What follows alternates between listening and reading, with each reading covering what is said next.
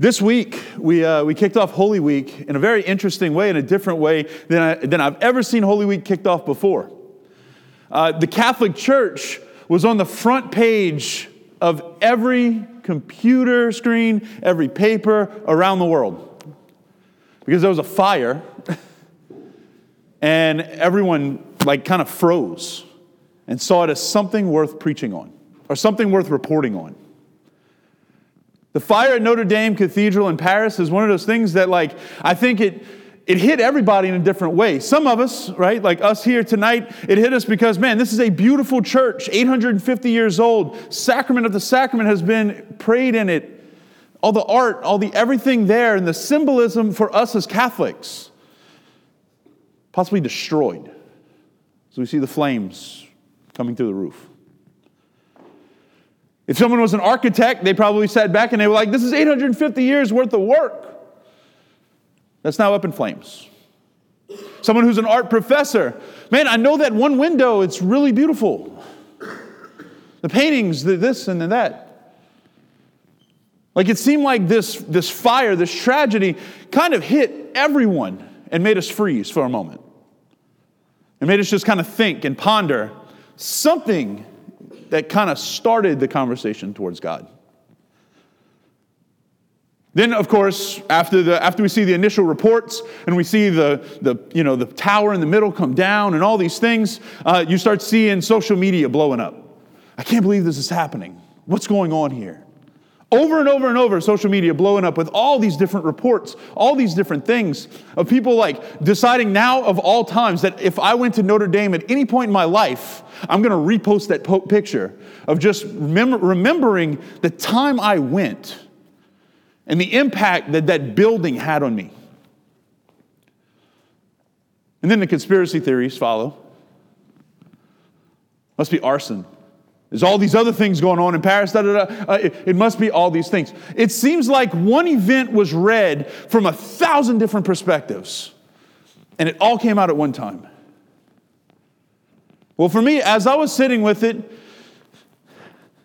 the next day, and it was really after all the pictures of the inside started to kind of come up. And you start seeing people posting pictures of the cross. And that beautiful Joan of Arc quote hold the cross to high so I can see it through the flames. Like all these beautiful images were coming out. There was one tweet that stuck with me. And it kind of hit me, it hit me hard. Somebody tweeted out, said, you know, this whole thing with, it, I'm going to paraphrase obviously, but this whole thing with Notre Dame, it's very, very, it's, it's kind of like we can liken our whole church to this episode. The, cur- the, the cardinals and the clergy up at the top, and there's a fire burning, tearing it down, a threat to the rest of it. And once the doors come open, you see the stone and the columns and the vaulting and everything else still standing true and still standing strong. And that's the laity. Now, when I read that, I'll be honest, like at first I was kind of trying to dismiss it. The more I kind of sat and, and I tried to dismiss it and I tried to dismiss it, and I'm like, man, I don't know why I can't shake this. Why is this tweet? I, I haven't done anything to, to, to, tear down the church or to be a fire, I hope, right? Like, I, why is this thing sticking with me? And the more I kind of sat with it, the more I realized the reason why it was sticking with me because it hurts and it's a little bit true. Like, I know for me, I had to take a moment, kind of have some introspection. You know, my, my sin might not be on a public, on a, on a front page of a paper or a report coming from the diocese or anywhere else. Those are out there. We see it, we hear it, I know, and we're tired of hearing it. But my sin whether it be one on one or in private or wherever it is, like my sin causes that fire. And thank God we have a strong laity. Thank God we have the Holy Spirit who continues to animate the church and hold her true and firm and strong. And I'm not, I'm not going to lie, I kind of sat back and it, it, it, it was worrying me. Even in, as a priest, my sin can cause some major damage. But then, in the same breath, we hear about some heroes from around the cathedral that day. We hear about Father Jean Marc Fournier, the chaplain of the fire department in Paris. What he does is he runs in, saves the Blessed Sacrament, the crown of thorns, and some other relics, and brings them out to safety. Completely not paying attention to his own well being, running into a building that 100 feet above him, there is an inferno going on. He sprints through and saves the treasures of the church. The number one treasure, the Eucharist, and the crown of thorns. You see, priests have a tendency, like priests, when we think of a priest, a lot of times we can think of our local priest. But priests have an interesting space in the world, is that we're called to be heroic in the face of danger. There's a beautiful image of a priest in World War II standing in the street, anointing, anointing soldiers who are dying, trying to take care of them. You see, this priesthood that we're given today comes from, it doesn't come from some kind of like wild idea or some kind of like new movement. This priesthood has roots all the way back to the Passover, all the way back to our first reading, all the way back to the Exodus where Moses is taking the Israelites out of slavery. You see, in the Jewish world, the priest had, there was, there was the main role of the priest was to offer up sacrifice on behalf of the people. And the two times that are most popular for us to pay attention to that sacrifice is one at a time called Yom Kippur, time of atonement, the day of atonement, where they would bring before him a goat. Two goats, two goats. And they would lay, the, the priest would lay the sins of the people on the goat by laying his hands on the goat's head. One they would kill there, the other they would send out into the wilderness. This is where we get the term scapegoat. And when that goat in the wilderness would die, their sins would die with it. Now, at my ordination, at Father, at Father Mitch's ordination, at Deacon Patrick's ordination in a few months, hurry up, um, there's a moment where the bishop lays his hands on the priest's head that you're going to die on behalf of another sin. That you're going to die on behalf to forgive someone else's sin. The other place where we see this sacrifice being offered is what we read today in our first reading the Passover, the time that we find ourselves in right now, where the Passover lamb, lamb is sacrificed the family would bring a lamb. We would, they would sacrifice it in the temple. Then they would go home and, like a good Cajun, they would eat it. Where there was a meal there. There was a sacrifice that led to a meal, to fellowship, and to God having mercy on them and their household, and literally passing over them. Now the thing is, is that this time of year, and oh, like that, that's a beautiful idea and that's a cool understanding of it. And like there's these cool feasts that we don't really know about. But how does that apply to us today? See, the person of Jesus, he joins the priesthood and the sacrifice. Jesus is known as the Lamb of God.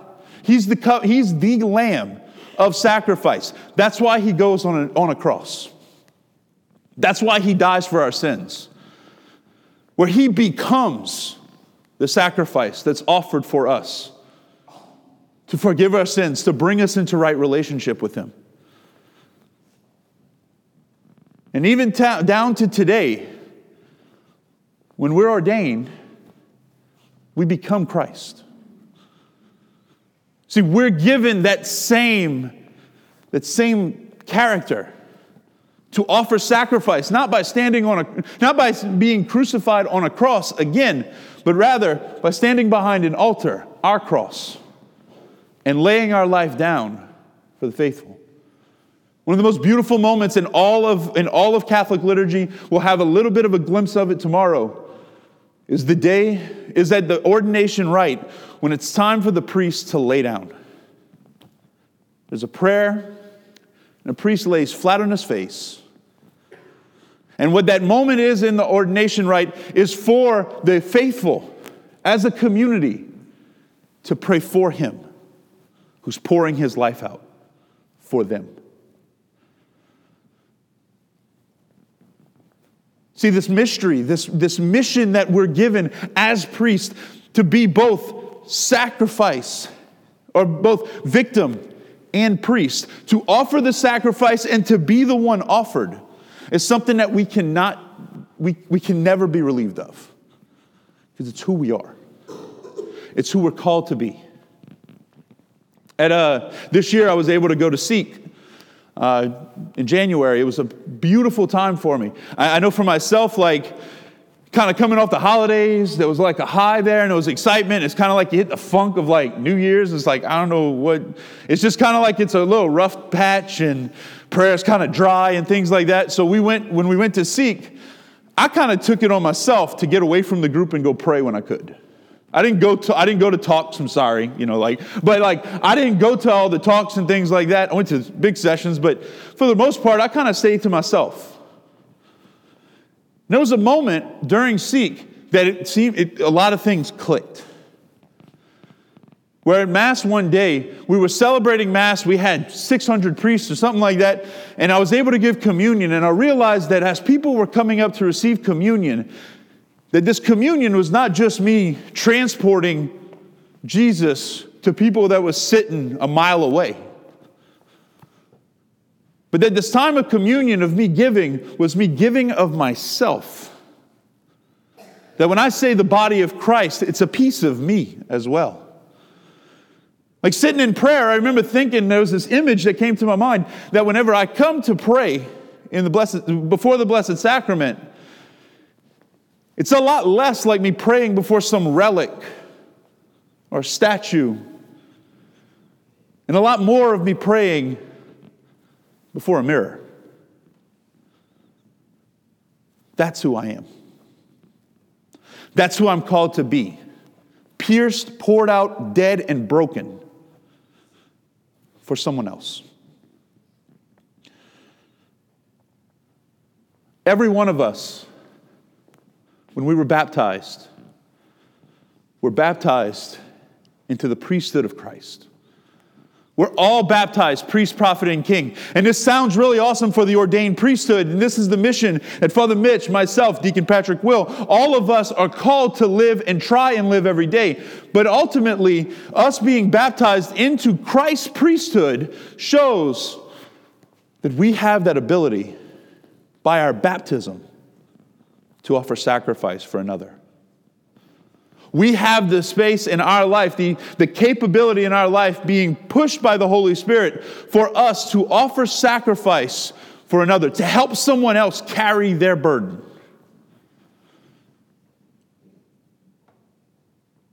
Who in your life today needs help carrying their burden?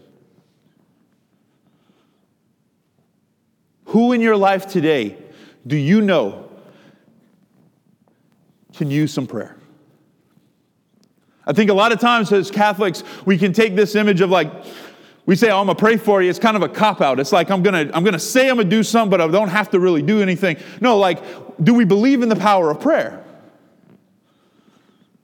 Because we as priests, baptized, are called and, and, and given the power to intercede for someone else and to actually lift their burdens, actually help them. Is our, is our faith strong enough there? Do we believe that my prayers actually do something?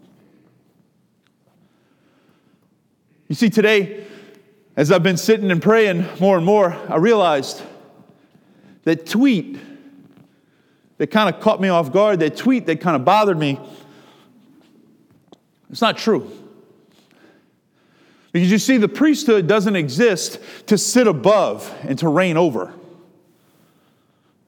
I think if that person would revisit what they said in that tweet, they should say, yes, the laity held strong. The columns and the vaulting and the stone of the building held strong. And the craziness of the world and of sin cannot defeat it. And our position as priests, our rightful position as clergy, is to be the foundation, which Christ is, supporting the whole thing. We're called to support you. You're called to support each other. And together we stand as a fortified fortress against evil. That we have com- continued to hear over and over again that Jesus Christ promised that no amount of hell can prevail. That the gates of hell will not prevail against him, against his laity, and certainly not against his priesthood. May we have faith to believe that. May we have faith that's strong to hold true to that. May we be bold enough and have a strong enough faith to live that.